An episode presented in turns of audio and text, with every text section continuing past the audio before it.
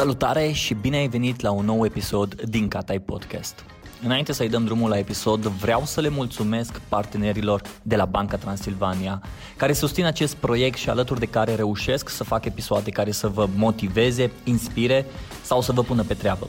De asemenea, ei și-au lansat și propriul podcast numit BT Talks, un show în care vei putea auzi povești de la oameni care inspiră sau lecții financiare care să te ajute să iei decizii mai înțelepte. Iar acum, haideți să ascultăm episodul de azi. Salutare oameni buni și bine ați venit la un nou episod al podcastului Cătai sau Cătai Podcast. Vorbesc cu Andrei. Pe Andrei îl știu de peste 10 ani. Eu te știu pe tine, tu nu cred că mă știi de 10 ani. Te știu de peste 10 ani de când aveai book blog. Da. Și am început și știu că am vorbit cu tine chiar ieri despre, te-am urmărit și ai avut book blog și după aia ai lansat Spada și acum ești coach. Și mi se pare foarte interesant, chiar discutam tot așa cu tine ieri și ziceam că tu ești cumva rezultatul produsului tău. Dar bun, ce mă interesează pe mine, în primul rând să spui cum ai reușit să ajungi aici unde ai ajuns, tot procesul ăsta. Pentru că tu a trebuit să începi ceva, să termini ceva și să iei de la capăt. Luatul ăsta de la capăt, de la zero. Tot procesul, cum pui bazele, cum începi. Da. Eu sunt... Am experiența asta destul de mare de a o lua, destul de bogată, de a o lua de la capăt și de a o lua de la zero, în special în viața profesională. Am început foarte multe proiecte în ultimii 17-18 ani și multe dintre ele au fost de la zero și am devenit foarte confortabil în a face asta, adică aș zice că e una dintre zonele în care mă simt cel mai confortabil, când e un teren gol și nu sunt resurse și nu sunt oameni și nu sunt bani și nu e nimic și îmi pun problema să încep ceva, atunci mă simt foarte confortabil. Și cred că asta e ceva ce... E o experiență destul de specială, adică am văzut-o la puțini oameni. Pur și simplu s-a întâmplat să acumulez experiența asta. Și atunci mi-a venit foarte ușor să încep de la zero atunci când a fost nevoie. Acum începutul ăsta de la zero nu e chiar de la zero. Că e de la zero într-o industrie nouă de multe ori, dar eu nu încep de la zero, că încep cu niște skill-uri pe care mi le-am dezvoltat în timp, încep cu experiență de lucruri care au ieșit și lucruri care n-au ieșit, care au eșuat și încep cu o rețea de oameni care mă cunosc, care au căpătat încredere în mine și atunci orice proiect care pare că începe de la zero nu e chiar de la zero. Din punctul ăsta de vedere, n-aș zice că începuturile mi-au fost foarte grele, aceste începuturi de la zero, însă în același timp cred că mi-a fost mai greu să iau deciziile de a începe de la zero. Adică momentele alea în care am schimbat un proiect cu altul și au fost mai multe, sigur astea de care ai vorbit tu, book blog, Spada și partea asta de change strategist sau să zicem coaching mai generic, sunt bucățile mari, sunt proiectele cele mai mari. Dar în tot timpul ăsta eu am fost implicat și în alte proiecte, mai tot timpul am fost în cel puțin 2-3 proiecte implicat și de fapt au fost mult mai multe momente în care a trebuit să iau decizia de a shiftui, de a schimba de pe una pe alta. Și decizia asta m-a ajutat foarte mult în deciziile astea. M-au ajutat foarte mult niște atribute, să zic, că nu le zice chiar calități neapărat, pe care le am și unul dintre ele este faptul că tolerez foarte greu, foarte prost momentele în care nu sunt, ceea ce fac nu este aliniat cu mine. Adică pur și simplu și mult timp, adică știu că multă lume ar putea să vadă asta ca pe o calitate, dacă se uite prin perspectiva rezultatelor, dar nu e întotdeauna o calitate. Pur și simplu când simt că ceea ce fac nu mai are suficient sens, nu mai e suficient de meaningful pentru mine, mi-e foarte greu să mă păcălesc, să mă bullshituiesc, să stau acolo. Adică nu durează mult. Pur și simplu, în momentul în care îmi dau seama că nu știu, de exemplu în advertising, că industria nu mă mai reprezintă, că nu mai aduce foarte multă bucurie să fac ceea ce fac, sau că pur și simplu am găsit altceva care este mult mai meaningful și mai de impact pentru mine și pentru viața mea, în momentul ăla devine complicat să mai stau acolo și încep să fac planuri de a ieși. Ok, am evoluat cumva în timp, adică în primii ani eu am avut mai multe proiecte din care am ieșit pur și simplu la un moment dat. Eu le-am făcut cadou, am cel puțin 2-3 proiecte, unele măricele, inclusiv un business care făcea bani, în care am cedat părții mele către asociație, am ieșit pur și simplu. Pentru că am simțit că nu mă mai reprezintă ce se întâmplă acolo. Dacă în primii ani de experiență am făcut asta mai impulsiv, să zic, poate, deși nu-s neapărat un om impulsiv, dar uitându-mă înapoi, nu le-am gândit prea mult. În ultimii ani am început să le fac mai strategic. Adică pur și simplu în momentul în care îmi dau seama că nu mă mai reprezintă, încep să fac un plan în care la un moment dat să pot să ies și să mă mut către ceva ce are mai mult sens pentru mine, dar nu mai fac pur și simplu atunci, pur și simplu încep să aștept momentul potrivit sau să-mi așez niște piese astfel încât să ies cu un outcome cât mai mare de acolo. Deci cam asta îi zice că e o inabilitate de a mă obișnui cu atunci când lucrurile devin proaste pentru mine, știi? Și e interesant, cum îți dai seama că nu mai are sens pentru tine proiectul ăla?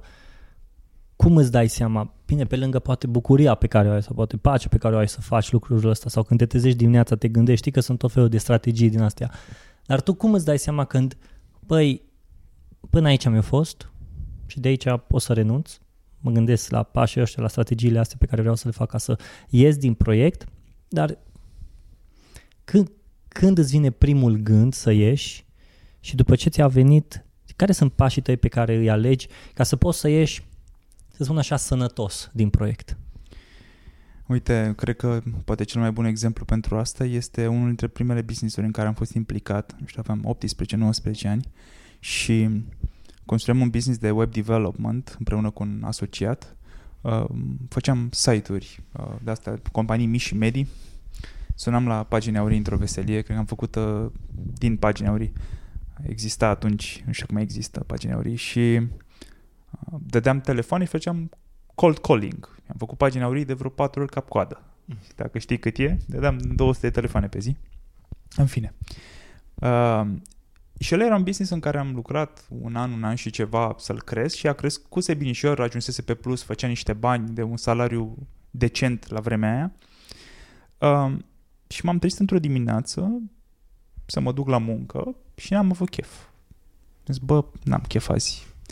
Și cred că am avut, adică sunt convins că sunt mulți oameni care ne ascultă care se vor regăsi în genul ăsta de povești, că poate s-au trezit și ei și n-au avut chef să meargă la muncă într-o zi, dar eu am simțit că e o chestie importantă atunci. Adică, nu numai că n-am chef să merg la muncă, dar e compania mea, cel puțin în parte, adică eram asociat în ea.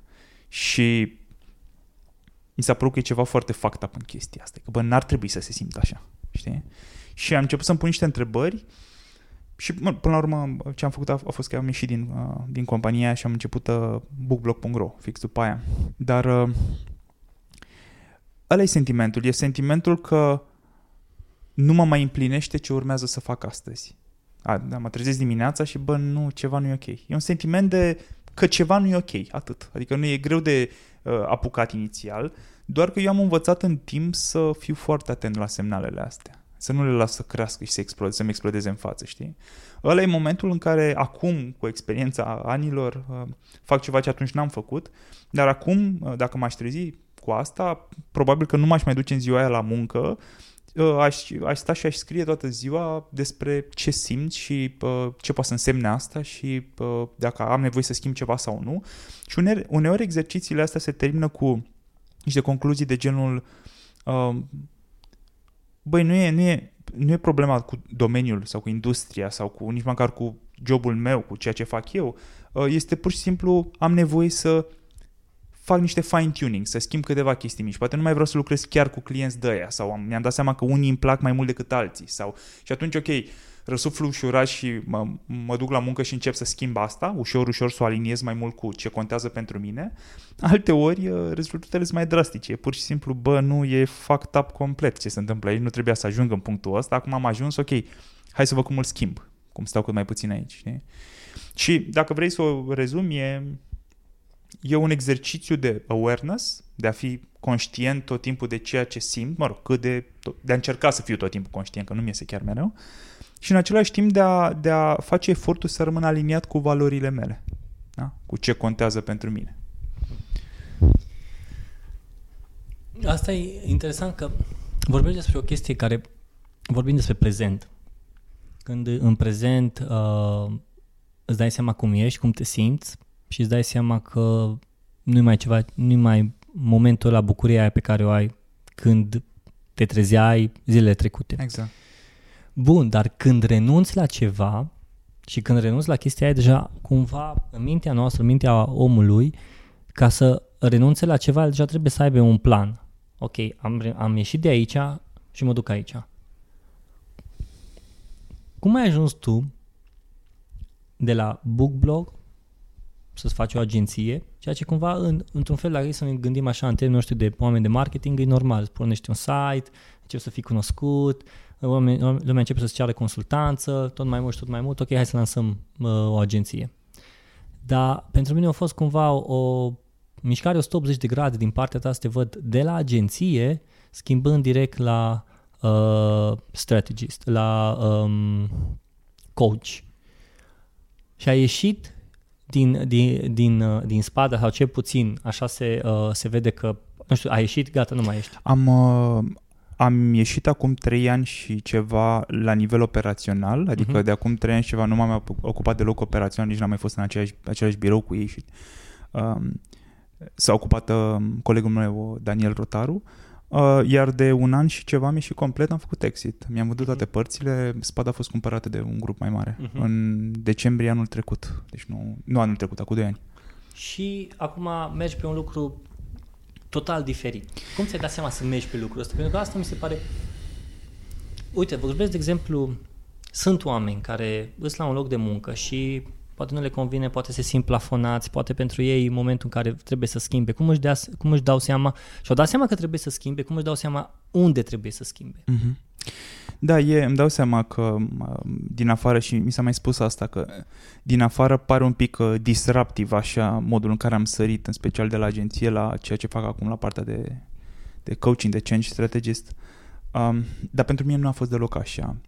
Deci dacă de la bookblog.ro către Spada și inclusiv celelalte proiecte din jur, trecerea a fost destul de naturală, adică pur și simplu am sesizat niște oportunități de business și am ales să mă mut dintr-o parte în alta și n-a fost chiar o mutare, că eu am început Spada când bookblog.ro, când eu mă ocupam încă de bookblog.ro.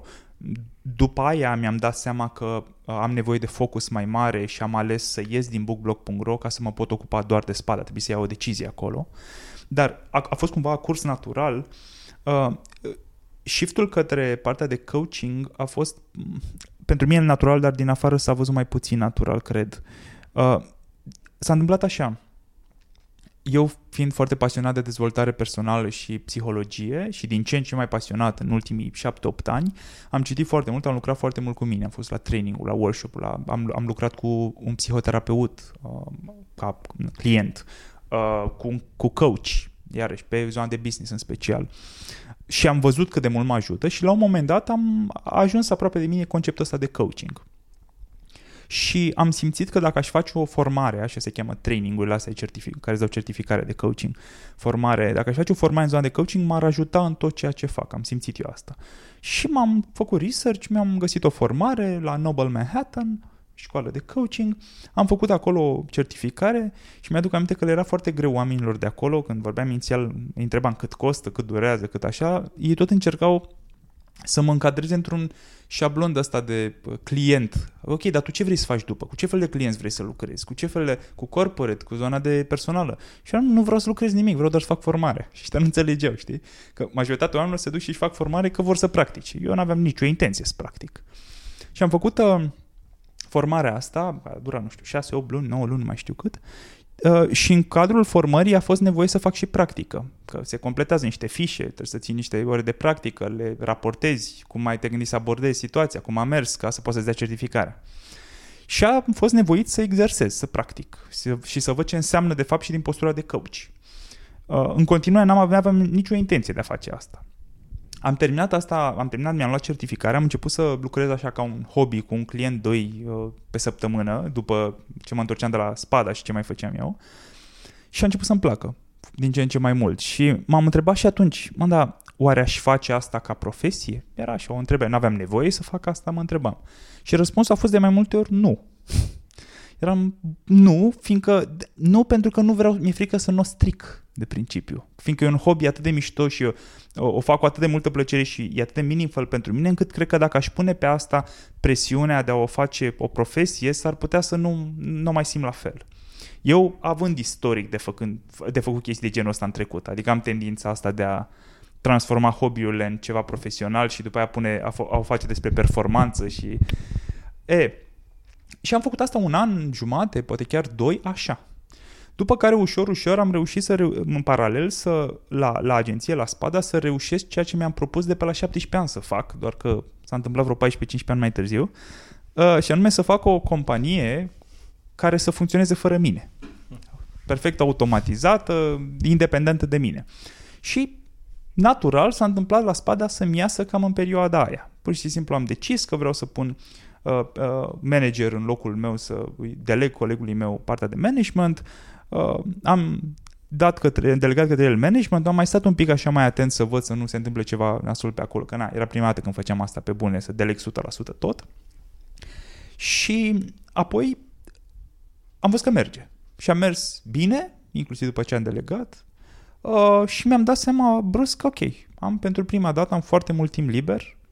Partea de bani nu mai era o presiune de niște ani deja și a apărut întrebarea, now what? Aș putea să pornesc un nou business, cum eram deja obișnuit să fac, dar cumva ceva din mine spunea că, cred că vrei de fapt să faci mai mult coaching, știi? Și s-a creat o oportunitate, a apărut atunci o oportunitate în care un cunoscut de-al meu m-a sunat și era CEO la o companie din Iași.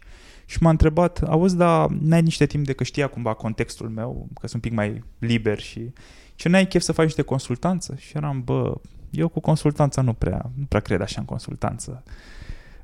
Și zic, fac, la o companie de, 70-80 de angajați, ceva de genul, să nu știu câți erau, oricum mulți, era mult mai mare decât companiile pe care le-am avut eu, știi, și era o altă experiență. Și mi-a zis, fac, dar eu vreau să pot să și execut eu, adică vreau putere operațională, nu vreau doar să-mi dau cu părerea și să mă bazez pe faptul că o faceți voi, că nu-mi place consultanța asta. Vreau să fiu hands-on. Și mi-a zis, da, exact asta vreau și eu, perfect, vino încoace. Și am luat acest contract de consultanță de a le construi de la zero un departament de marketing pentru o companie care creștea destul de mult în perioada aia. Și a fost foarte mișto ca experiență și am zis, în timpul ăsta îmi dezvolt și partea de coaching, că nu era o chestie full-time, era consultant. Un proiect destul de mare, dar din poziția de consultant. Și în timp ce făceam asta, am început ușor să fac și coaching și cu oameni, membri din echipa de management al acestei companii. Și am ajuns ca, după ce am construit departamentul de marketing și am pus un om în locul meu, am angajat pe cineva din afară, am delegat tot, că ăsta era planul de la început. Fac departamentul și ies. Să-mi propun, auzi, dar nu vrei să rămâi să stric pe poziție de coaching cu toată echipa de management și să fii parte din echipa de management. A fost o oportunitate foarte mișto pe care am și luat-o și de a fi parte la toate deciziile astea, business cu echipă de management de 7-8 oameni, business internațional, lucrau foarte mult cu Silicon Valley, adică o experiență foarte interesantă pentru mine, plus mă lăsa să fac și mai mult coaching. Și am făcut asta și în paralel îmi dezvoltam și practica mea dincolo de acest client. Iar când am terminat, după vreun an jumate, când am terminat de contractul cu ei, am rămas să fac asta, fiindcă deja se schimbaseră multe. Între timp am simțit nevoia să mai fac o a doua formare de coaching, să am o altă abordare și am lucrat pe o formare din Statele Unite cu Tony Robbins și cu Chloe Madani și mi-au dat o altă perspectivă și m-a ajutat să am niște rezultate și mai bune, să văd că pot să ajut și mai mult pe oameni și asta cumva a alimentat faptul că mi-am dorit să fac asta din ce în ce mai mult. Am văzut că îmi și iese, am văzut că cât de rewarding e din punctul ăsta de vedere al oamenilor cărora li se schimbă lucruri importante în viață și la un moment dat m-am întrebat, băi, dar de ce n-aș face doar asta de fapt? Și mi-am dat seama că aveam o reținere, nu cred că aș vrea să fac doar asta. Și mi-am dat seama că reținerea aia mi-a luat un pic. Mi-am dat seama că reținerea aia era o problemă de identitate fundamental, pe care acum o observ la mulți dintre clienții cu care lucrez unul la unul. Probleme de identitate la modul că eu în capul meu întotdeauna eu am fost antreprenor. Deci eu n-am fost angajat niciodată. De la 17 ani am început să fac antreprenoria, mai bine, mai rău, dar asta am vrut să fac. Și în identitatea mea eu eram antreprenor.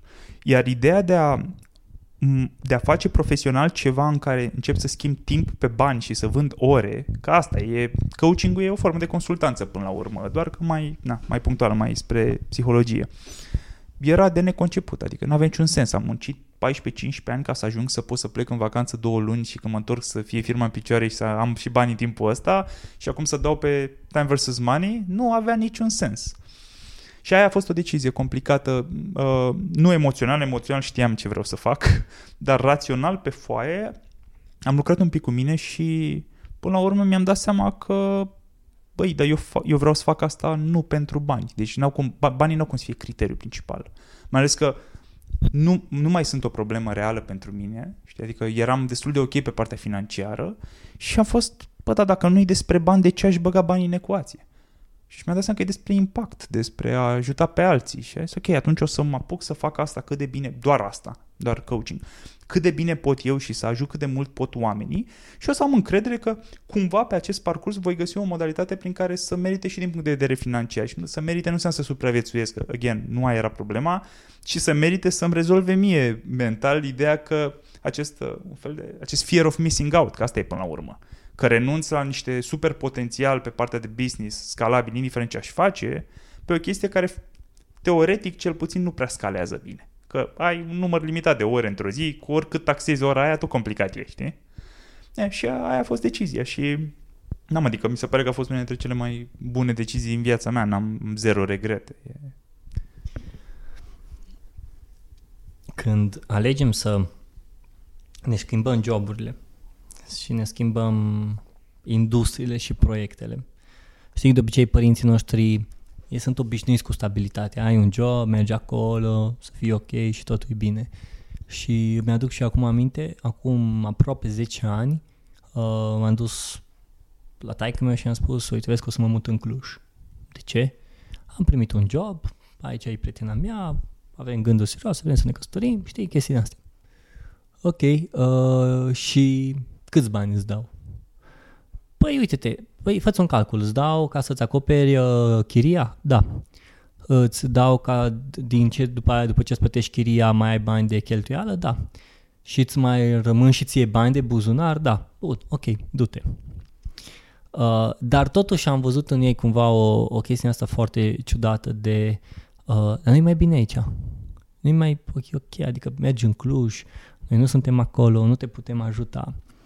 Și observ că au avut o tendință de frică de stabilitate. De schimbare. Da. De nevoie de stabilitate, nu? Exact. Frică de schimbare. Exact. Mm-hmm. Da.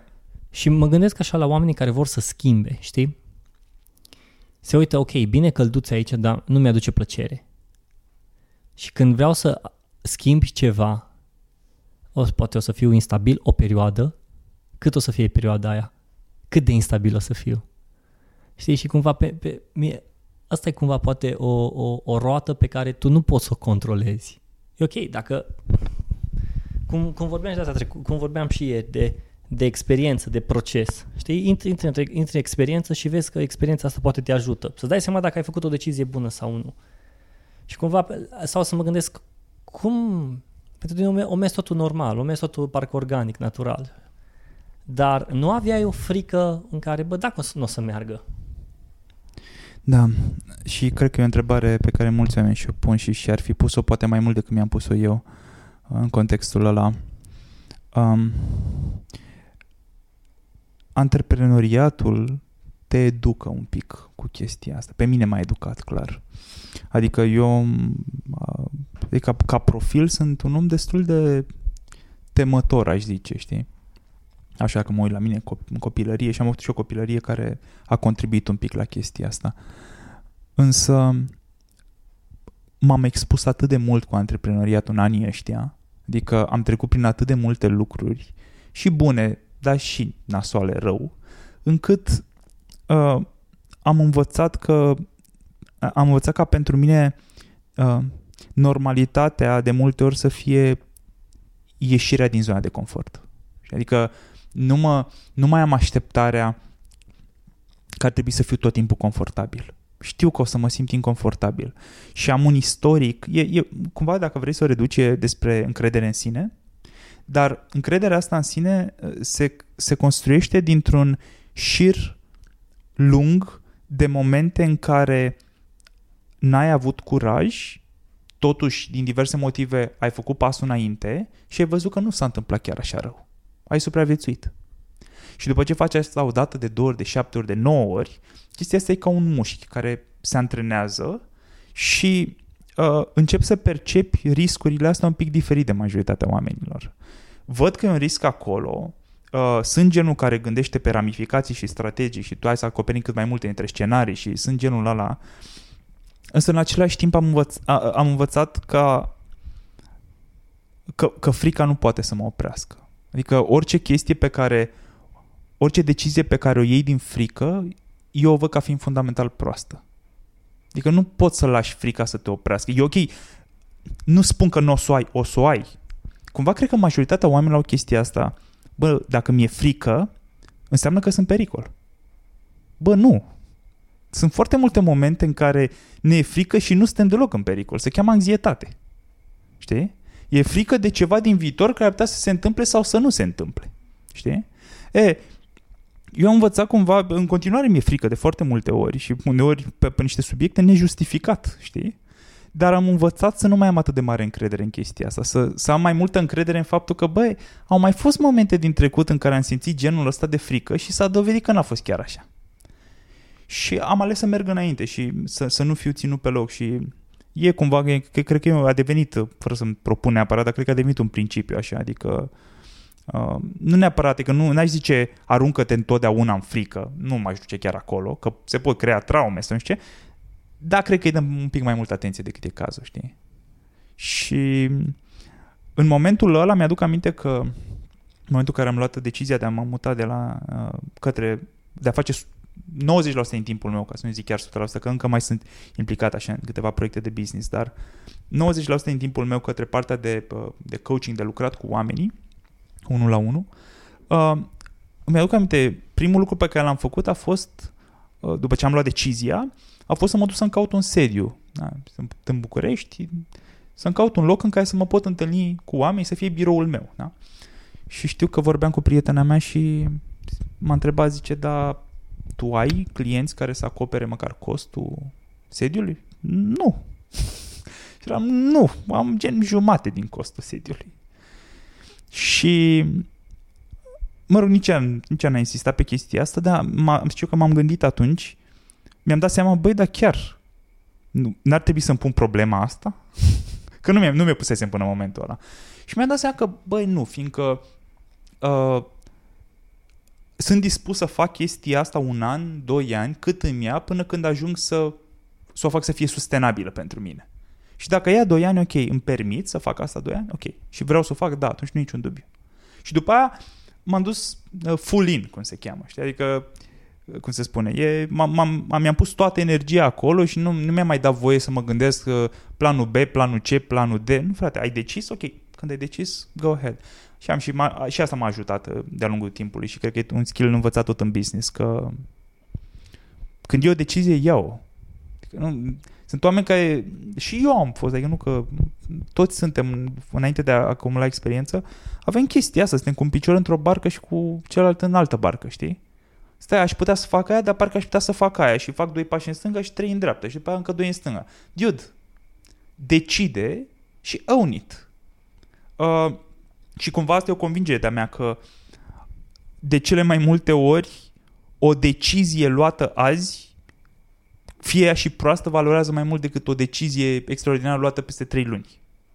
Deci cred asta. Cred că e mai important să fim capabili să luăm decizii decât să luăm decizii bune. Știi? Mă uit în jur și la clienții, o parte dintre clienții cu care lucrez. Mi se pare că ce îi ține de multe ori pe loc este indecizia. Nu deciziile proaste. Că din decizii proaste, slavă Domnului, am făcut și eu, de m-am plictisit. Adică, dar măcar înveți din ele. Problema e cu oamenii care evită decizii, pentru că au impresia că în felul ăsta nu se întâmplă nimic. Dar se întâmplă și așa. Doar că nu ai fost parte din ce se întâmplă. Știi? N-ai decis-o tu. Da. Până la urmă, expunerea te responsabilizează, în primul rând. Expunerea în sine te responsabilizează că ai luat decizia de ok, mă expun. Știi, ca și antreprenor, ok, mă expun sau mă expun proiectul, mă expun business-ul. Și în momentul în care tu iei decizia asta și îți asumi decizia asta, îți deja, părerea mea, sunt două lucruri câștigate. Adică expunerea te ajută să fii mai responsabil și te ajută să iei decizia. Că e bună, că e proastă. Ai deja o altă discuție. Dar sunt două lucruri pe care eu, nu, de exemplu, la școală nu am învățat. Da, asta nu se învață. Și ai spus o chestie foarte importantă. Cred că este vorba despre asumare fundamental. Și știi cum e chestia cu asumarea? Cred că noi, oamenii, de multe ori nu ne asumăm complet lucrurile pe care le facem. Deci o decizie, da? Nu ne asumăm complet pentru că ne e frică că ne vom dezamăgi pe noi și ne e frică de cum vom putea sau nu vom putea gestiona emoțional asta. Adică, uite, decid că mă apuc de freelancing, că tot e un trend acum, da? Decid că îmi dau demisia și mă apuc de freelancing, dar în mintea mea nu mi-o asum complet și eu zic, băi, nu, mă uite, o să testez freelancing o lună, două, că oricum nu-mi place jobul ăsta. Și după aia, dacă cumva între timp găsesc un job mai mișto, mă duc acolo. Dacă nu, vedem și cum merge freelancing-ul. Asta este o asumare incompletă. Pentru că ce-ți spui tu de fapt este, o să încerc asta, dar dacă cumva nu merge, am un backup plan. Ceea ce fundamental nu-i greșit, că normal că ai un backup plan. Întotdeauna ai un backup, adică întotdeauna, nu neapărat un backup plan, dar întotdeauna, dacă ceva se dovedește că nu merge, poți face altceva. Da? Deci nu e ca și cum trebuia să o pui în scris. Dar asumă-ți că vrei să faci freelancing și apucă-te de freelancing. Și dacă la un moment dat, peste X luni sau ani, realizezi, înveți despre tine că bă, eu nu sunt făcut pentru asta sau nu-mi place sau preferam stabilitatea jobului sau poți oricând să o schimbi.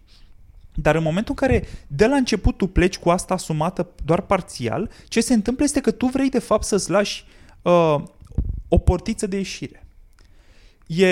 E foarte, nu știu cum să zic, parșivă, cred că e, nu găsesc alt cuvânt, ideea asta și o avem cu toții cumva în noi, că ne gândim așa, băi, eu o să încerc, dar dacă cumva nu-mi iese, pot să mă bullshituiesc, conștient sau mai puțin conștient, că da mă, dar nici n-am făcut chiar tot ce ținea de mine. N-am făcut chiar tot. Aș mai fi putut, adică m-am hotărât eu la un moment dat să mă angajez, dar dacă chiar stăteam pe freelancing, rupeam, știi? Pentru că e mult mai confortabil să poți să-ți spui asta, din nou, conștient sau mai puțin conștient, decât să zici, bă, nu, adevărul e că am dat tot ce ținea de mine și n-am reușit. Știi? Majoritatea oamenilor au o problemă cu chestia asta. Are o problemă cu chestia asta. Adică se gândesc că nu vor putea gestiona emoțional asta. Că le va afecta self-esteem-ul atât de puternic încât, bă, mai bine să nu riscăm. Și din nou, ce e tricky aici e că în majoritatea cazurilor tot procesul ăsta descris de mine se întâmplă la nivel subconștient. Adică nu e ca și cum și-o zic sau și-o scriu pe foaie. Dar subconștient asta se întâmplă, știi? Și cumva își lasă tot timpul acolo un 10%, un 20% din energie, din potențial nefolosit ca să funcționeze ca scuză, știi? Dacă nu le iese. Și sigur că vine din cum am fost crescut și din partea de încredere, păi de cum am lucrat cu crederea. Asta e cumva sindromul ăsta în care lasă treaba aia acolo că poate o să o folosim acum, nu o arunca încă. Ai folosit-o în ultima lună? Nu am folosit-o, dar nu știu niciodată când ai nevoie de ea. E similar, da. Începi să strângi toate gunoaiele și odată pe asta este de ce mai am asta? Dar e o chestie pe care cred că, vezi, Pe mine cumva asta mă frustrează, că în școlile noastre nu ne învață curajul de a lua o decizie, știi? Ok, nu ți-ai făcut tema, de ce nu ți-ai făcut tema? Asumă-ți. Mi s-a părut o temă proastă, bun, ok, dă-mi o temă bună, cumva, sau ai curajul să faci altceva. Ideea asta de expunere și de a-ți asuma și de a lua decizii sunt lucruri pe care, din păcate, în educația noastră, în școlile noastre, nu le înveți. Da. Și mergi la facultate de business și te învață, habar n-am ce te învață, și vrei să fii antreprenor. Păi da, mă, dar hai să-mi găsesc un job și să fiu și antreprenor, știi? Și atunci, cumva, pentru mine e foarte interesant și mă tot gândesc la, din nou, online-ul îți-a oferit posibilitatea să te expui. Și pentru mine, online a fost o cheie foarte importantă în lansarea podcastului. Când am scris, ok, urmează să lansez un podcast. Și săptămânal țineam ca un fel de journaling. Mi-am găsit domeniu, mi-am găsit nume, mi-am cumpărat microfoane. A doua oară mi-am instalat WordPress și, știi, tot spuneai. Dar nu neapărat pentru a mă lăuda, ci mai degrabă pentru că m-am expus și am vrut să-mi asum decizia. Și mi-am asumat decizia, ok, fac 50 de episoade și după aia vedem ce o să se întâmple. Și pur și simplu m-am expus și mi-am asumat și am luat o decizie. Îs trei lucruri, din nou, în care mă tot gândesc acum, cât de importante sunt și cât de vitale sunt pentru noi și de multe ori credem că nu mă expun că lumea o să zică după aia că... Cred că și viața în general, dar cu atât mai mult mediul de business recompensează genul ăsta de acțiuni, știi? Mai mult decât crede lumea. Adică sunt niște rezultate un pic disproporționate în bine pe care oamenii care fac genul ăsta de lucruri le obțin, știi? Și dacă te duci și spui asta unui om care poate nu face asta sau face mai puțin, de multe ori ce o să primești înapoi este da, sigur o să-mi dea mai mult, știi? Nu sigur. Tocmai asta e chestia, nu sigur. Adică uite, s-ar putea să fie destul de puțin popular ce o să spun acum, dar dacă există un sistem și e discutabil în mod cert, dacă există un mod, un echilibru în lume, un nivel de fairness, știi, de cum funcționează lumea asta, cum vrei să zici, că e universul, nu știu, uite de cum vrei la ea. Dacă există un nivel de fairness, atunci hai să ne gândim un pic. Ai doi oameni, ambii preferă să fie confortabili, da? Să nu se expună, să nu se simtă în pericol, să nu facă lucruri care să nu iasă din zona de confort foarte mult. Și la un moment dat unul dintre ei zice, eu risc niște chestii. Eu o să-mi asum, să râdă lumea de mine, fiindcă vreau să fac un proiect, să zicem. Și se pune într-o zonă inconfortabilă pentru o perioadă din viața lui, mai lungă sau mai scurtă. Și e mai greu decât al lui alt. Și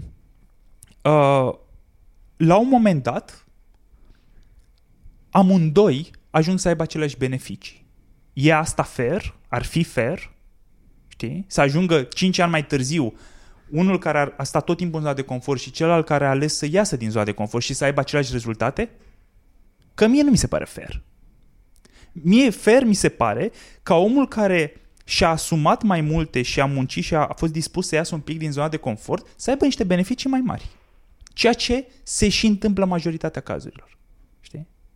Dar cred că ne-am obișnuit cu chestia asta. E o problemă de responsabilitate fundamental, de asumarea responsabilității.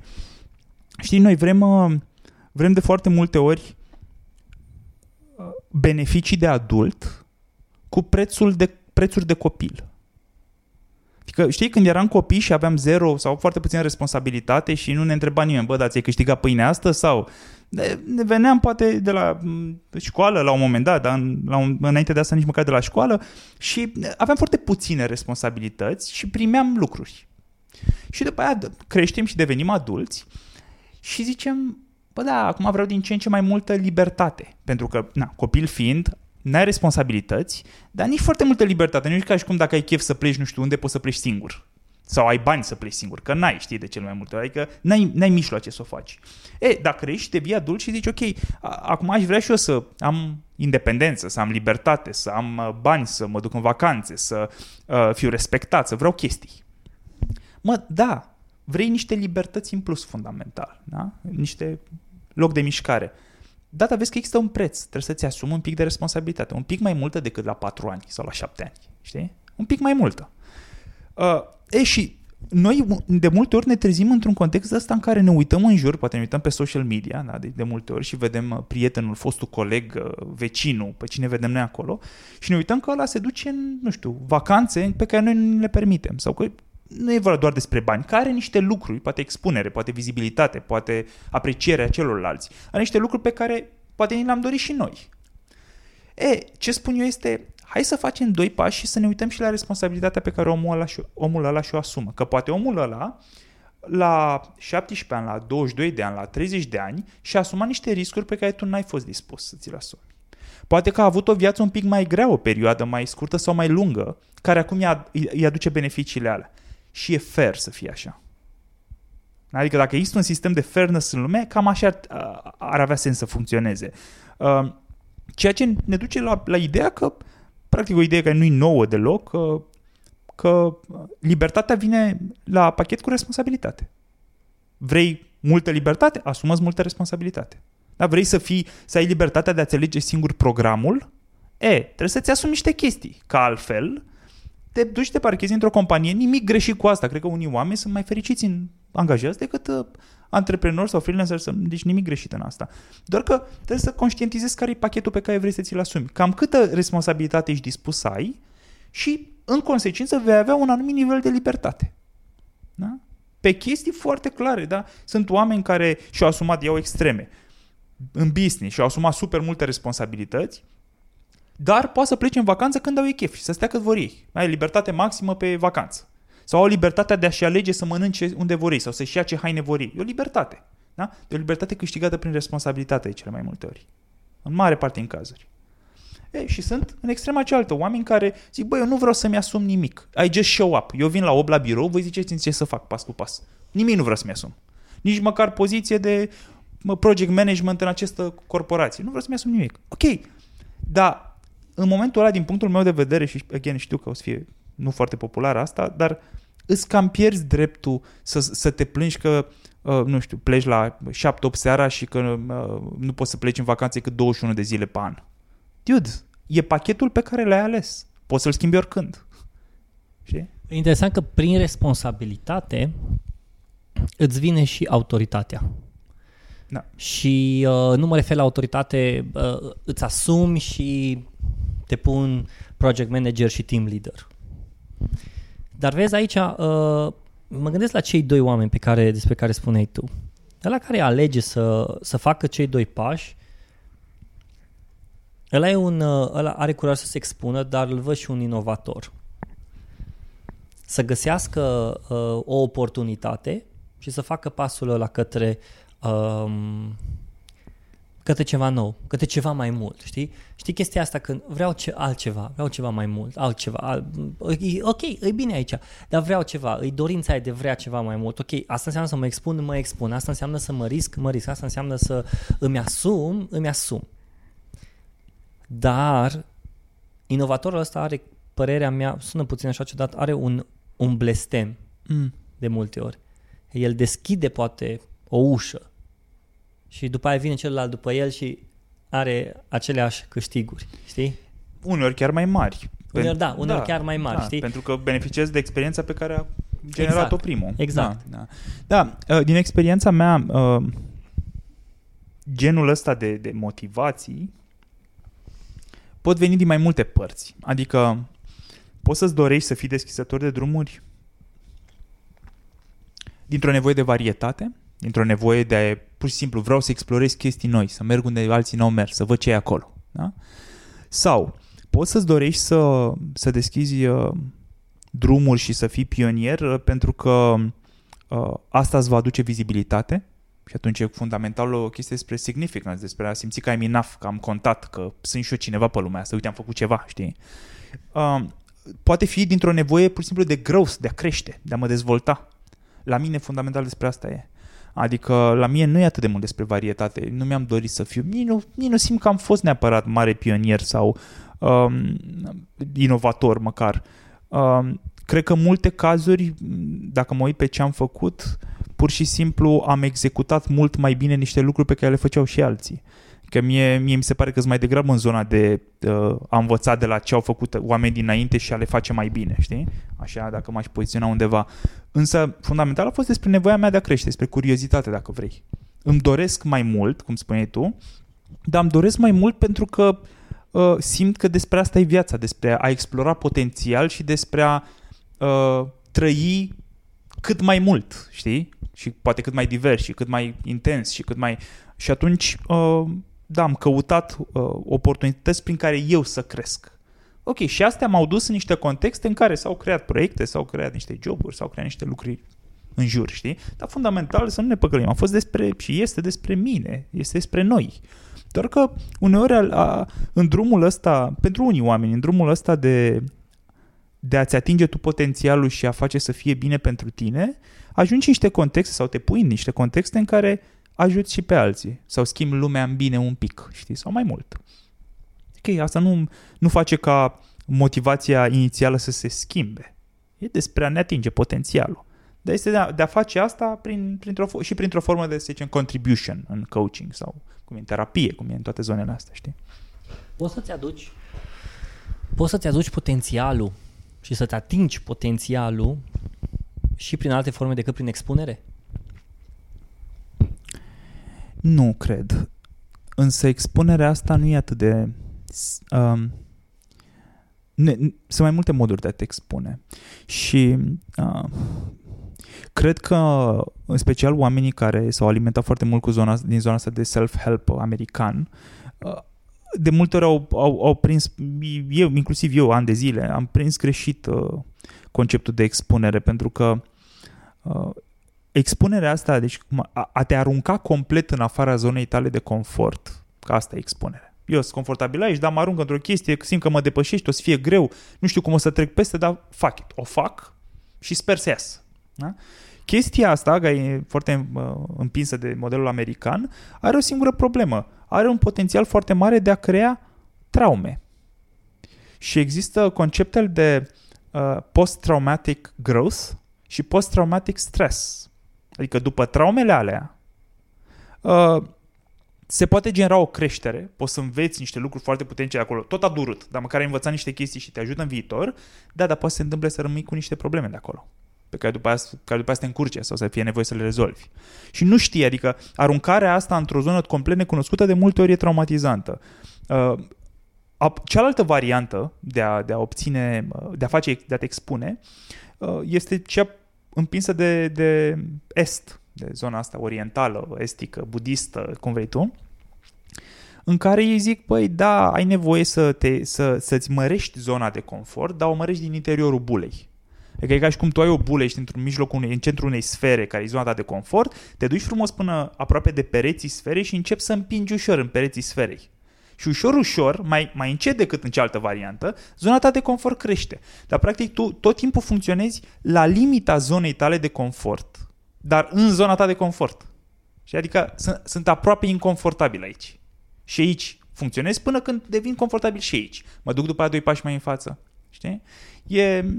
Uite, că îți dau un singur exemplu, ca să... Poate o facem mai practică discuția...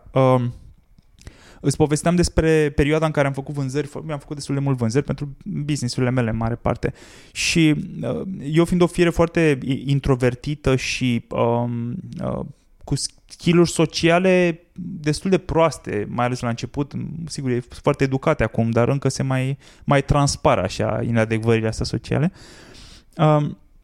Partea de vânzări de pagini aurii, știi? Te da telefoane la niște oameni care de principiu nu vor să te audă și nu vor să le vinzi nimic, știi? Adică a fost destul de complicată.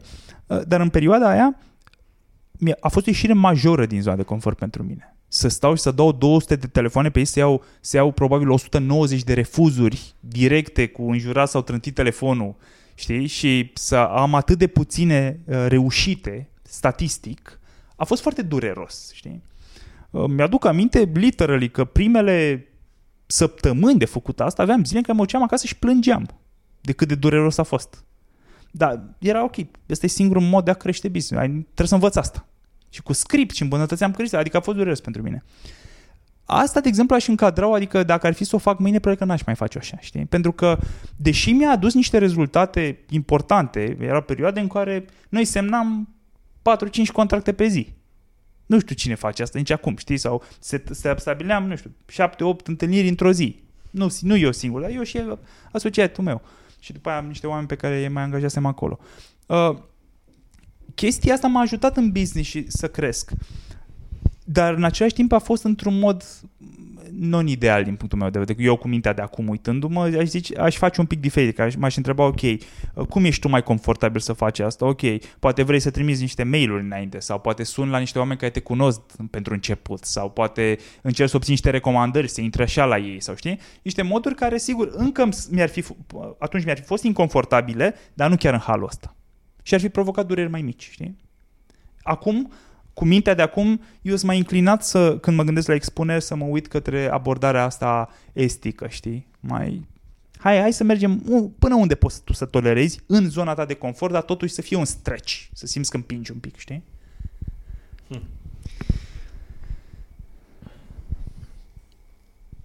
Vreau să schimb puțin subiectul și vreau să vorbesc despre un topic despre care foarte mulți oameni caută productivitatea. Mm-hmm. Când poți să spui că ești productiv? Când faci mare parte din lucrurile pe care îți propui să le faci. Așa văd eu acum la prima auzire, adică fiindcă e clar că este o chestie destul de subiectivă.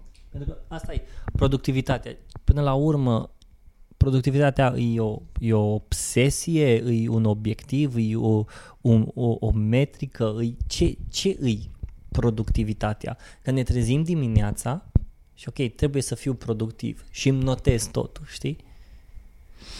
Și de aici deja intervine și care sunt cele mai importante lucruri pe care să le faci, care sunt al doilea secundar, adică care sunt după aia lucrurile secundare.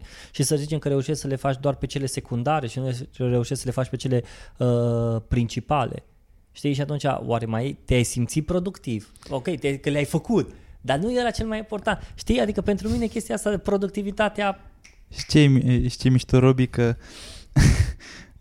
problema asta, așa cum o pui tu, nu și-o pun decât oamenii ca noi doi. Adică oamenii care își pun problema productivității și ok, care sunt lucrurile principale și care sunt secundare și câte mi-au ieșit și ok, câte mi-au ieșit sau nu e ok. Ăștia sunt deja oameni care sunt setați pe modelul de overachiever. Sunt oameni în lumea asta care nu și-au notat în viața lor un task pe nimic. Mulți. Și sunt bine mersi. Adică nu sunt condamnabili. Pur și simplu ei funcționează altfel. Mintea lor funcționează altfel. Deci, cumva... Pe mine m-a preocupat, eu cumva am o personalitate construită cu o predispoziție către a fi productiv. Deci am predispoziția asta, nu știu dacă e genetică sau e din primii ani de viață, dar există. Pe care am lucrat foarte mult, de foarte devreme. Am experiență, again, muncesc de la 17 ani și muncesc pe chestii greuțe. N-am început cu joburi de entry level, ci cu hai să facem un business să meargă. Și asta a pus o presiune pe mine și eu am pus o presiune pe mine făcând asta, care m-a forțat să livrez. Adică pur și simplu îmi dădeam seama că dacă nu...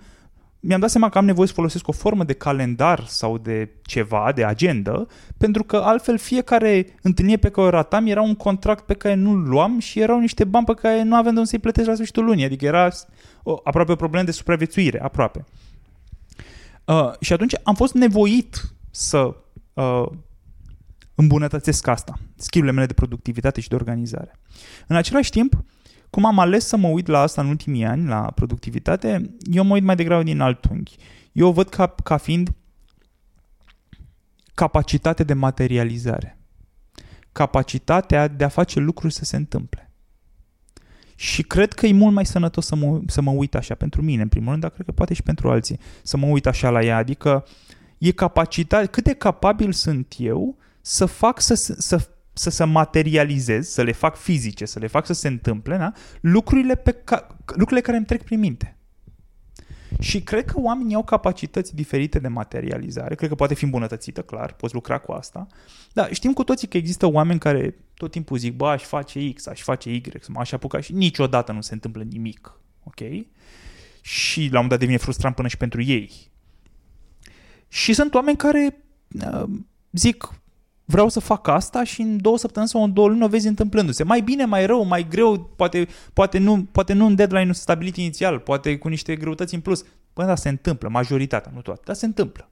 Ai o capacitate de materializare. Dacă vrei să ai capacitatea asta de materializare și în special dacă zona ta profesională îți cere asta, că sunt unele care cer asta mai mult și altele mai puțin, da? Diferite contexte, atunci ai nevoie să spui problema de productivitate și de tool-uri de productivitate și de cum pot să fac să se întâmple lucrurile mai bine. Și acum productivitatea asta cred că e împărțibilă, poate în zona de time management, task management și poate o zonă specială de managementul oamenilor. Depinde dacă ai job de project manager, de manager. De... Acum nu știu care e întrebarea, adică legată de productivitate. Vrei să spun exact tool-uri sau că nu-mi dau seama unde bați cu asta? Nu e neapărat o întrebare, ci pentru mine stau așa să mă gândesc de multe ori cum aș putea să fiu mai productiv. Da. Dar poate că întrebarea e greșită, adică ce înseamnă să fii mai productiv? Să faci mai mult? Pentru că tu nu ai doar 24 de ore pe zi și nici nu poți să faci mai mult, știi? Ok, poți să delegi mai mult, poți să angajezi mai mulți oameni, poți să lucrezi cu terțe persoane, cumva nici nu mai am chiar și partea asta de a lucra cu tool-uri de productivitate, de Trello, whatever, Basecamp și așa mai departe, cumva ajunge să... îmi găsesc un alt tool de productivitate ca să pot să managezi tool-urile de productivitate. Okay. Deci asta acum înțeleg ce zici. Asta mi se pare simplu de rezolvat. Pentru că productivitatea din punctul ăsta de vedere, adică tehnic vorbind, productivitatea înseamnă să-ți atingi obiectivele. Ceea ce înseamnă că atâta timp cât tu ai niște indicatori de performanță, ai niște obiective foarte clare, definite, și se întâmplă, nu știu, până la sfârșitul săptămânii obțin asta, până la sfârșitul lunii asta, până la sfârșitul anului asta, și se întâmplă satisfăcător pentru tine, contează mai puțin ce tool-uri de productivitate folosești. Deci dacă tu poți să dimineața să stai într-un picior și să cânți cucurigul și este suficient să faci asta și nu mai n-ai nevoie să folosești niciun calendar, niciun reminder, nici telefon și se întâmplă tot ce ți-ai propus, ești productiv, e ok, nu trebuie să schimbi nimic. Doar că noi, mare parte dintre oameni, la noi nu prea funcționează așa. Da, noi ne propunem ceva și vedem că dacă nu facem niște minime eforturi, să ne punem o structură, să ne organizăm un pic, ajungem la sfârșitul săptămânii, lunii, anului și suntem dezamăgiți de noi. Și din punctul ăsta de vedere, tool-urile, instrumentele și, să zic, modelele de productivitate, asta fac. Te asigură că nu o să fii dezamăgit de tine. Te asigură, sunt un bridge cumva, umplu spațiul dintre ce îți pui în mintea ta că o să faci și ce o să vezi că s-a întâmplat la sfârșitul săptămânii, știi? Și dacă nu ne punem instrumente și structură, și sunt oameni care au o rezistență cumva la organizare. Bă, dar nu vreau, mi se pare că ar trebui lucrurile să curgă. Nu vreau, mi se pare că mă forțez dacă trebuie să pun reminder sau să stau să-mi bag cheltuielile în fiecare zi aici în aplicația asta sau să fac Excel pentru... Mi se pare că lucrurile ar trebui să fie mai natural. Ce le spun de obicei este, cum ai făcut până acum? Păi le-am lăsat să curgă, să zicem. Ok. Și-au curs? Adică ești mulțumit? Păi nu chiar. Nu vrei să încerci o altă variantă, care poate nu o să curgă la fel, dar te poate ajuta să obții ce vrei să obții. Și în același timp există și cazul celălalt, ca să ne întoarcem la pattern-ul ăsta de overachiever. Realitatea este că la oamenii care sunt mai degrabă ca noi, care au investit deja suficient de mult în a fi productivi, în a fi organizați, în a-și pune structură în viață, în a te ține sub control și a face predictibile rezultatele, ce am văzut eu, ce am realizat și experiența mea personală, este că de la un punct încolo, asta începe să te încurce. Prea multă structură începe să te încurce. Și atunci, pentru oamenii ca noi, mai degrabă, răspunsul este mai degrabă, hai să o lăsăm un pic mai, hai să o lăsăm să curgă. Știi? Hai să o mai lăsăm și să curgă. Adică hai să ne mai relaxăm un pic modul în care ne ținem de obiectivele și de KPI-urile astea și, surprinzător, în cele mai multe cazuri, asta ne face mai productivi. Adică vedem că ne mai încercând să ținem lucrurile atât de strâns în mână, ne trezim că rezultatele la sfârșitul săptămânii, lunii, anului sunt mai bune decât înainte când eram atât de încrâncenați, știi? Și atunci cumva răspunsul, dacă vrei un răspuns universal, este indiferent pe ce plan lucrezi, că e cel de productivitate, că e cel de creativ versus analitic, știi? Sau oricare, uite-te cum ai făcut lucrurile până acum, vezi dacă ești mulțumit de rezultat. Dacă nu ești mulțumit, du-te un pic în partea cealaltă. Indiferent care e. Deci pur și simplu, dacă ți-a mers, nu o schimba. Dacă n-a mers, deschide-te și încearcă niște lucruri măcar pentru o perioadă și apoi poți să evaluezi și să te întorci oricând la varianta inițială, dacă are mai mult sens, știi? Uite, vezi, ca să fii productiv, trebuie să ai capacitatea, așa cum suntem noi, să vorbim de câți oameni sunt ca și noi și o să ne asculte, cumva o să se asemene cu partea asta. Ne notăm aceste priorități, aceste lucruri pe care, task-urile pe care trebuie să le facem. Ca să poți să le faci chestia asta, cred că trebuie să ai un echilibru interior, ca să poți să te uiți obiectiv la lucruri, știi? Deci, ok, am de făcut asta și asta, până să ajung la rezultat 1, 2, 3, 4 și 5. Dacă nu ai un echilibru interior, ca să ai capacitatea să te uiți, știi, să te ridici deasupra proiectului și să poți să-l observi, nu poți să îți creezi pagina de luni, pui primul pas, ai terminat task-ul, pagina de marți, pui al doilea task, pagina de miercuri, al treilea task, știi, și pui step by step. Dar dacă tu ești cumva messed inside, nu ai capacitatea să observi totul. Și adică întrebarea că oare poți să fii productiv fără să ai un echilibru interior? Știi care e chestia cu echilibrul ăsta? Eu nu cred că țin de echilibrul ăsta interior. Adică sigur că e mai bine să-l ai decât să nu-l ai. Asta nu e niciun dubiu și nu e niciun dubiu legat de faptul că cu cât lucrezi mai mult cu tine, cu atât ești mai puțin messed up interior, că toți suntem. Hai să nu ne deci. Toți suntem messed up. Că toți avem niște chestii care nu funcționează perfect la noi. Da? Diferența este doar că unii dintre noi muncim să le rezolvăm și am făcut niște progrese acolo și alții muncesc mai puțin și au făcut deci mai puține progrese. Da? Și suntem la niveluri diferite. De altfel, eu m-am obișnuit să nu judec, să mă uit la oameni mai degrabă făcând o comparație între locul din care au plecat și unde sunt acum. Nu neapărat doar unde sunt acum. Că unii oameni au plecat de foarte de jos, au plecat pe level minus 500 și acuz la level 7. Și aia mi se pare că sunt mult mai de apreciat decât un om care a plecat de la 0 și acum e la 8. Înțelegi? Dar întorcându-ne la asta, cred că ține foarte mult de, nu de echilibru, ci de capacitatea noastră de a nu ne bullshitui pe noi, de a nu ne minți. Adică cred că oamenii au o problemă reală, dacă m-am uitat foarte mult la cum se produce în anii ăștia, cum se produce schimbarea la oameni, orice schimbare, când vor schimbe ceva în viața lor. De ce unii reușesc și alții nu? De ce alții nu schimbă niciodată? Ce produce schimbarea? Și sunt mai multe framework-uri și teorie aici, dar ce am văzut eu este că primul nivel pe care ai nevoie să-l atingi, să-l dai la o parte dacă vrei, în creștere, ca să poți să te schimbi, este nivelul ăsta de bullshit. Să poți să vezi adevărul. Știi, când ți-l spune cineva, să poți să-l auzi și să nu-l dismisuiești pur și simplu fiindcă te simți atacat. Da? Poate simți inițial că un disconfort, dar după aceea te duci acasă și te gândești, da, avea dreptate asta sau nu? Trebuie să-mi dau seama. E important pentru mine, lasă-l pe ăla. Nu mă interesează ăla. E important pentru mine. Da? Și de asemenea, când te uiți, că de asta spuneai tu, când îți pui niște task-uri, ce fac mulți oameni, își pun niște task-uri pentru mâine și se mint. În momentul în care le scriu acolo, ei se mint pe ei. Și își trec, deși ei au o medie, dau un exemplu, au o medie de 4 task-uri pe zi, ei reușesc să facă cam 4 bucăți de chestii pe care își propun, ei pentru mâine își pun 12. Da?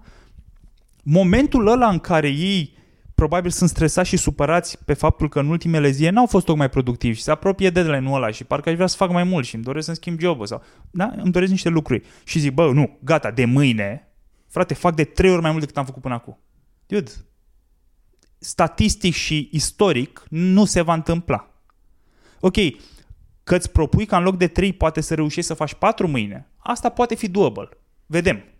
Dar în momentul în care tu spui 12 acolo, you are setting yourself up for failure. Deci mâine, la sfârșitul zilei, vei fi dezamăgit și vei intra în această spirală descendentă în care următoarea zi, când te gândești să spui task-uri acolo, nici tu nu mai crezi că o să se întâmple. Da? Și din ce în ce mai mult se întâmplă asta, până când ajungi să-ți pierzi încrederea, să pierzi credibilitatea în fața ta. Deci nici tu nu mai ai încredere când le zici. Bă, mâine sigur se întâmplă. Deci mâine vin la 8 și fac asta. Come on! Și atunci primul layer pe care îl văd eu, pe care ai nevoie să-l dai la o parte, este să îți asumi, că tot despre asumare, să-ți asumi adevărul despre tine. Adevărul despre mine este că nu sunt o tipă organizată sau un tip organizat. Adevărul e că în ultima vreme cam stau pe Facebook 7 ore pe zi, știi? Ăla e adevărul. Asta nu înseamnă că în viitor voi fi la fel, dar înseamnă că ăsta este adevărul în prezent. Și până nu accepti asta, n-ai nicio șansă. Adică e o luptă între a ta cu tine, nici nu contează în ce job lucrezi sau cu ce oameni lucrezi, e despre tine. Și asta se leagă cumva de echilibrul de care vorbeai, pentru că e mai degrabă ține de încredere, de self-esteem. Adică eu mă uit la mine, care cumva am o capacitate destul de mare de a nu mă minți. Adică nu prea mă mint pe mine. Rar mi se întâmplă să-mi dau seama, băi, ești nebun, m-am păcălit singur cu ceva. De obicei nu se întâmplă. Și nu e neapărat plăcut, adică uneori adevărurile pe care le aud despre mine dor. Dar faptul că nu mă mint m-a ajutat să am așteptări foarte realiste și să știu unde sunt și, așa cum spuneai tu, uneori adevărul poate să sune ceva de genul: bă, Andrei, tu spui că o să faci task-ul ăsta sau proiectul ăsta, dar istoric vorbind, și eu chiar scriu astea, știi? Adică am proces de journaling în care scriu asta, dar istoric vorbind, oricât de mult ți-ar plăcea ție să crezi asta acum, istoric, ultimele 4 dăți când ai zis asta nu s-a întâmplat. Deci chiar dacă tu acum simți 100% că o să se întâmple, sunt șanse destul de mari să te minți, acum în momentul ăsta. Și când realizez asta și când mă uit la aceste facts și nu pot să le ignor, brusc capacitatea mea de a face aia nu crește, dar îmi apar alte opțiuni, fiindcă îmi dau seama, ok, dar eu totuși vreau să se întâmple. Ok, poate pot să deleg cuiva asta, cuiva care știu că poate să facă asta. Și în momentul ăla mă duc și deleg și în aceleași contexte, oameni care se mint pe ei, ce fac? Zic, a, nu, sigur, deci acum o fac, mâine o fac, e a 4-a oară, dar a 4-a oară o să iasă. Știi? Și fundamental noi suntem la fel, avem aceeași capacitate de a face lucrul ăla să se întâmple, mică. Doar că la mine se va întâmpla, fiindcă eu am acceptat asta și aleg o altă soluție. Să o deleg al cuiva, să o iau pe altă cale către același rezultat, să schimb ceva în detaliile proiectului, știi? Cam așa văd procesul ăsta. Ce înseamnă pentru tine podcastul tău? E un mod de a scala impactul. Adică pentru mine e foarte important să am impact și să ajut alți oameni. Mi-am dat seama, cum spuneam mai devreme, mi-am dat seama că poziția asta de change strategist e limitată din punct de vedere al timpului. N-am cum să lucrez cu toți oamenii cu care aș vrea să lucrez. N-am timp fizic să fac asta. Sunt niște limite acolo. Destul de atent să nu intru în zona mea de spațiu de timp personal cu asta și țin niște limite. Dar în același timp îmi doresc să... Vezi că se leagă cu ce ziceam. În același timp îmi doresc să am impact mai mare și să ajut, să ajung la mai mulți oameni, știi? Și am găsit acest mod prin care eu aloc jumătate de oră sau o oră sau cât aloc pentru un episod din podcast și informația ajunge la niște sute, niște mii de oameni acum. Ori eu unul la unul n-aș putea să transmit asta decât unui om sau poate fac un workshop cu 7 oameni, știi? Și e un mod de a scala, în primul rând, un mod de a scala impactul. Și... Te-o ajuta pe tine podcastul să poți să-ți calezi business-ul? Da. Adică, știi, firea asta mea super pragmatică și analitică nu mă lasă să mă apuc de lucruri fără să gândesc foarte bine strategic lucrurile înainte. Când m-am apucat să fac coaching, M-am apucat, cum ți-am zis, că ok, într-un an, doi, vedem cum iese, a ieșit mult mai repede decât mă așteptam. Însă mi-am propus că ok, o să o las mai liberă acolo și o să vedem cum iese, mi-au sediu și vedem. Dar în același timp, următorul lucru pe care l-am făcut a fost un plan de marketing de 8 pagini, cu cum o să promovez chestia asta pe care o vreau să o fac. Adică, ok, am încredere că o să iasă. Da, știi, cumpără și bilete la loto, adică e chestia aia, fă și ceva.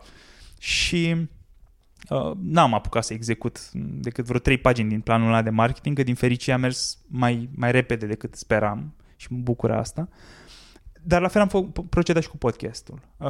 I-am dat drumul din motivele astea de scalare de impact și am încercat să pun cât mai puțină presiune, adică nu mi-am propus, ok, vreau să ating nu știu câte mii de oameni, nu știu cât timp, n-am făcut asta, dar în același timp nici n-am lăsat-o la voia întâmplării și atunci am corelat-o, am legat-o cu planul de marketing pe care l-aveam în partea de business de coaching. Da? Și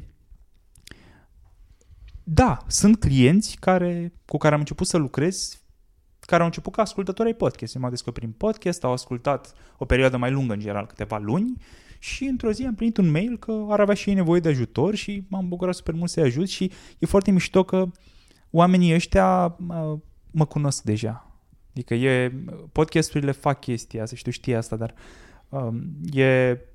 îți dau nivelul ăsta de intimacy, de intimitate. Cumva oamenii care te ascultă au senzația că e reală de multe ori, că te cunosc bine, că au stat cu vocea ta în căști, știi, episoade sau ore întregi. Și în general mă conectez mult mai bine și mult mai repede cu oamenii ăștia la o primă întâlnire și reușim să construim chestii mai repede decât cu clienți care vin fără să fie ascultat podcast-ul, știi? Știi că la un moment dat pe podcast Focus, grupul nostru de Facebook, am întrebat ca ce așteptări ai de la podcast pentru anul care vine. Și fiecare a avut un răspuns, dar cumva răspunsul tău mi s-a părut destul de interesant și ai spus ca să-ți spună 5 oameni că podcastul le-a schimbat viața. Da. De ce ai ales numărul ăsta? Poate a fost un număr random. Și 2, crezi că prin podcastul tău tu poți să schimbi viața oamenilor? Cred că oamenii își pot schimba viața lor cu informații din podcastul meu. Și de altfel asta este valabilă și pentru lucru 1 la 1 pe care îl fac eu. Încerc să nu mă gândesc la ideea asta că eu pot să schimb, că am eu puterea să schimb viața unui om, știi? Poate și fiindcă vine cu o încărcătură foarte mare de responsabilitate, știi? Realist vorbind, oamenii care ajung să lucreze cu mine și dacă extind asta și oamenii care aleg să-mi asculte podcastul, poate într-o măsură mai mică, dar se aplică în continuare, sunt oameni care vor să schimbe niște lucruri la ei. Ei vor să schimbe. Ei au ajuns la concluzia că le-ar plăcea să fie un pic diferiți sau viața lor să fie un pic diferită. Și rolul meu este de a crea un context favorabil acestei schimbări. Adică, și asta aici cred că e un pic... m-a încurcat un pic percepția asta pe care o are coachingul în România. De-aia la un moment dat am ales să spun că sunt change strategist, deși 60% din ce fac e coaching, e un mix între coaching, poate niște intervenții strategice și poate un pic de consultanță, un proces propriu, dar am ales să fac asta pentru că mi-am dat seama că, unul dintre motive, că există valența asta a coachingului care nu prea îmi place. Sunt văzuți ca fiind experți și le și place să se poziționeze ca fiind experți. Ori coachingul fundamental nu e despre asta, nu e despre hai că ți explic eu cum se face. Una dintre premisele de la care pleci în coaching este că clientul este expert în viața lui, nu tu. Tu poți să ai expertiză pe procese de schimbare, pe framework-uri, pe experiența cu alți clienți care au fost în situații similare. Poți să-i pui o oglindă în fața clientului și să-i zici ce auzi și să-l ajuți cu asta. Ai mai multe avantaje. Însă nu tu produci schimbarea direct. Tu în parteneriat cu clientul, clientul în parteneriat cu tine generează această schimbare. Și ca să mă întorc la întrebarea ta, da, cred că informațiile și modul în care se pune problema în podcastul meu, în Zero Plus, are puterea de a ajuta oameni să se schimbe, dacă oamenii vor să se schimbe, în direcția în care oamenii vor să se schimbe. Adică nu forțăm babe să treacă strada, ok? Na. asistăm oameni care vor să se schimbe deja. Îmi place foarte mult că am ajuns la subiectul de expunere, despre productivitate și chiar și chestia asta de a folosi podcastul ca și un element de a ajunge la cât mai mulți oameni, pentru că ți-ai dat seama că poți să-ți scalezi așa proiectul ăsta, business-ul ăsta. De ce crezi? Și cumva asta, într-un fel ai răspuns, dar ideea asta de life coach, cumva ai văzut, cred că și la nivel internațional. Da. Ca un scam. Da, fix de asta. Că vine unul și spune ție cum să-ți trăiești viața. Eu cred că asta e problema fundamentală. Adică cum... Și spun și de unde vine, la nivel internațional cel puțin. Vine din faptul că partea asta de ideea de cuvântul de fapt, de coach și coaching, este împrumutat din zona de sport. Și în zona de sport cam ăla e rolul. Vine unul și îți explică ce să faci ca să faci performanță, știi? Doar că termenul e împrumutat, însă ce se întâmplă în mod real în industria, în meseria asta de coach, să zic, e foarte diferit, adică orice formare de coaching pe care o faci, mai ales astea acreditate de ICF, de International Coaching Federation, îi forțează, constrâng, dar într-un mod pozitiv pe cei care practică coaching-ul să, din contră, să nu împingă către client părerile lor despre viață și cum ar trebui să se facă. Adică ideea e să fii cât mai neutru și nu îl duci tu pe client unde crezi tu că ar fi bine pentru client și unde ai tu chef să-l duci pe client. Îl ajuți să meargă unde crede el că vrea să meargă și unde este lui bine. Sigur că îi dai și feedback. Dacă vine și spune niște chestii care pentru tine par total neverosimile, poți să-i spui: dude, din experiența mea și din ce am mai văzut eu, pare că efortul tău nu e foarte corelat cu ce rezultate te aștept să obții. Nu știu, tu cum simți asta? Oare ai putea să ții niște feedback din jur să vezi dacă e într-adevăr așa sau poate că din contră greșesc eu? Știi? Adică poți să faci niște lucruri de genul ăsta. Dar de principiu ești destul de non-directiv în relație. Adică este o poziție mai degrabă de egalitate, nu de superioritate în care coachii undeva pe un piedestal și îți explică el ție. Știi? Din contră. Și pentru mine e... clienții mei...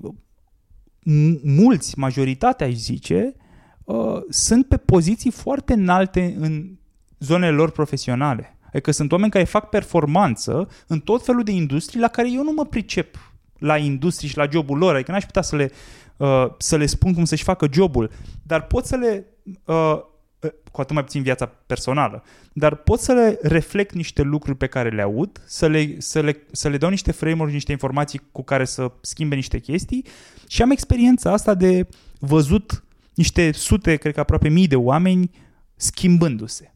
Și când vezi atât de mulți oameni, începi să vezi pattern-uri. Să vezi că sunt oameni care seamănă și că sunt moduri în care e mai probabil să se întâmple schimbarea și moduri în care s-ar putea să nu, știi?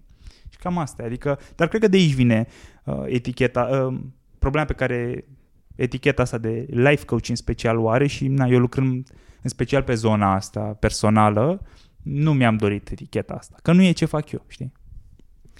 Dacă ar fi ca oamenii să te găsească pe internet, în afară de să scrie pe Google Andrei Roșca, unde te mai găsesc? Pe andreiroșca.ro, acolo e site-ul meu unde am, cred că, cel mai updatate informații și link-uri către rețele sociale și așa. Și în mod cert, cel mai util ar fi să-mi caute podcastul și Zero Plus se numește. Îl găsesc pe toate platformele mari, de principiu pe SoundCloud sunt, dar îl găsești prin alte părți. Și ce recomand e să se aboneze. Eu am pe site-ul meu un newsletter pe care și anunț podcastul, dar unde mai nou pun și transcript. Că varianta text a podcast-ului este doar în newsletter-ul meu și știu că unii oameni preferă să consume și așa podcast-ul și în același timp tot ce mai organizez eu, în special în București, dar nu numai, workshop-uri, training-uri, am o parte dintre ele sunt gratuite doar pentru abonații newsletter. Nu le anunț nici pe Facebook, nici nicăieri. Și atunci cred că cel mai bun mod ar fi să se aboneze la newsletter. Da, și mai sunt pe celelalte rețele sociale. Da, asta îi zice. andreiroșca.ro e locul. Și în Cluj o să vii să faci workshop-uri? Îmi doresc să fac asta de ceva timp, în Cluj și în Iași. Și e în plan pentru anul ăsta. Încă nu am ceva fixat bătut în cuie. Am destul de mulți oameni abonați la podcastul meu, la newsletterul meu din Cluj. Cred că am cel puțin câteva sute de oameni și aș fi foarte interesat să interacționez live cu ei într-un context și mă tot gândesc la asta. Deci da, dar încă nu știu exact cum și când. Înainte să închei, vreau să te provoc să-i provoci pe ascultătorii episodului ăstuia. Să-i provoc? Da. Cu un gând. Cu un gând. Cu o întrebare. Cu orice vrei tu. Să rămână la sfârșitul acestui episod, care clar a fost un episod foarte fain. Cel puțin eu m-am simțit ca și la o... parcă a fost o oră de coaching, dar așa... Nu a fost direct despre mine, dar luând așa general subiectele, am putut să-mi iau ideile pe care pot să mi le pun în practică. Dar oamenii care au ascultat, la sfârșit să rămână cu o idee, cu o provocare, mai mult decât o idee, cu o provocare. Fie o întrebare, fie un gând, fie o poveste, orice ai. Există o idee care mi se pare că ajută foarte mulți oameni. E un mini-exercițiu, dacă vrei. Și așa, scrie pe foaie ceva ce-ți dorești să se întâmple în viața ta, personală, profesională, și nu s-a întâmplat încă sau nu ți-a ieșit încă, n-ai reușit să o faci, da? Și îți dorești în continuare. Și apoi scrie pe foaie de ce nu s-a întâmplat. Care crezi tu că e motivul? De exemplu, aș vrea să am business-ul meu, dar nu pot să fac asta pentru că am un copil de crescut. Sau nu pot să fac asta pentru că am nevoie de stabilitate. Sau aș vrea să mă apuc de un hobby sau de un proiect, dar nu sunt suficient de conștiincios ca să fac asta. Sau n-am timp. Da? Orice. Da? Și cumva ce dorești să se întâmple, ce ți-ai dorit să se întâmple și motivația pentru că crezi că nu se întâmplă. E, și ideea este așa. O să o zic în engleză, cum e originalul. What's keeping you from getting what you want is the story you are telling yourself about why you can't have it. În română, ce te ține din a obține ceea ce vrei este povestea pe care ți-o spui despre de ce nu poți să obții chestia aia. Cu alte cuvinte, ca să iau exemplele de care vorbeam, când îți spui mi-aș dori foarte mult să încep proiectul ăsta, dar n-am timp, da? Ce spui de fapt, povestea pe care ți-o spui este n-am timp. Ok, noi plecăm de la premiza că băi, chiar n-am timp, uite, nu s-o ore în zi. Da?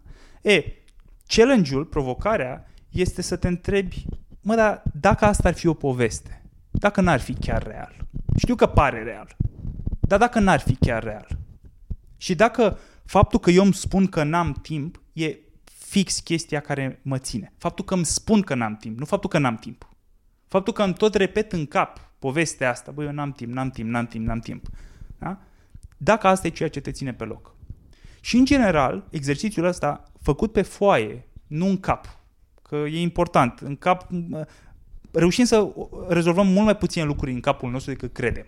Da? De-aia ajută scrisul pe foaie. De cele mai multe ori exercițiul ăsta deblochează oamenii.